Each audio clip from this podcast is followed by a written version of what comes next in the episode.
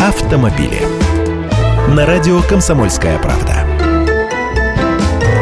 Здравствуйте, я Андрей Гречаник. Автобизнес в России как бег с барьерами. Перескочил один, готовься к другому. Казалось бы, кризис, но не мешайте вы им работать. Это ж налоги, зарплаты, сопутствующие товары и услуги, снова налоги и зарплаты. Экономика, словом. Но в без того сложное время у продавцов новых автомобилей появилась сложность вот такого характера. У них не получается сертифицировать для продажи в стране новые машины. С 1 января текущего года все вновь сертифицируемые автомобили должны быть оборудованы оборудованный системой Era GLONASS. То есть не те модели, которые получили разрешение на продажу у нас ранее, а теперь просто ввозятся и продаются, а те новинки, которые пока только обещаны. Era GLONASS — это система быстрого реагирования в случае аварии, электронный блок с сим-картой, который сам отправляет сигнал бедствия спасателям, если машина получает сильный удар.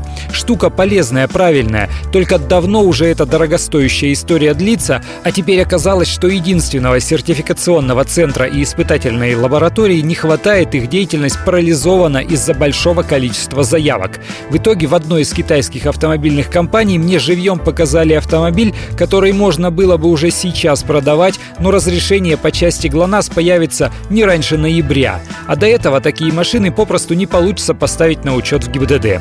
И с аналогичными проблемами столкнулся уже целый ряд брендов в России. В некоммерческом партнерстве ГЛОНАСС говорят, что заявки на сертификацию скоро начнет принимать принимать и другая лаборатория. Но автопроизводители продолжают волноваться, у них горят планы по выводу моделей на рынок, потому предлагают ввести упрощенный порядок сертификации на переходный период. Автомобили.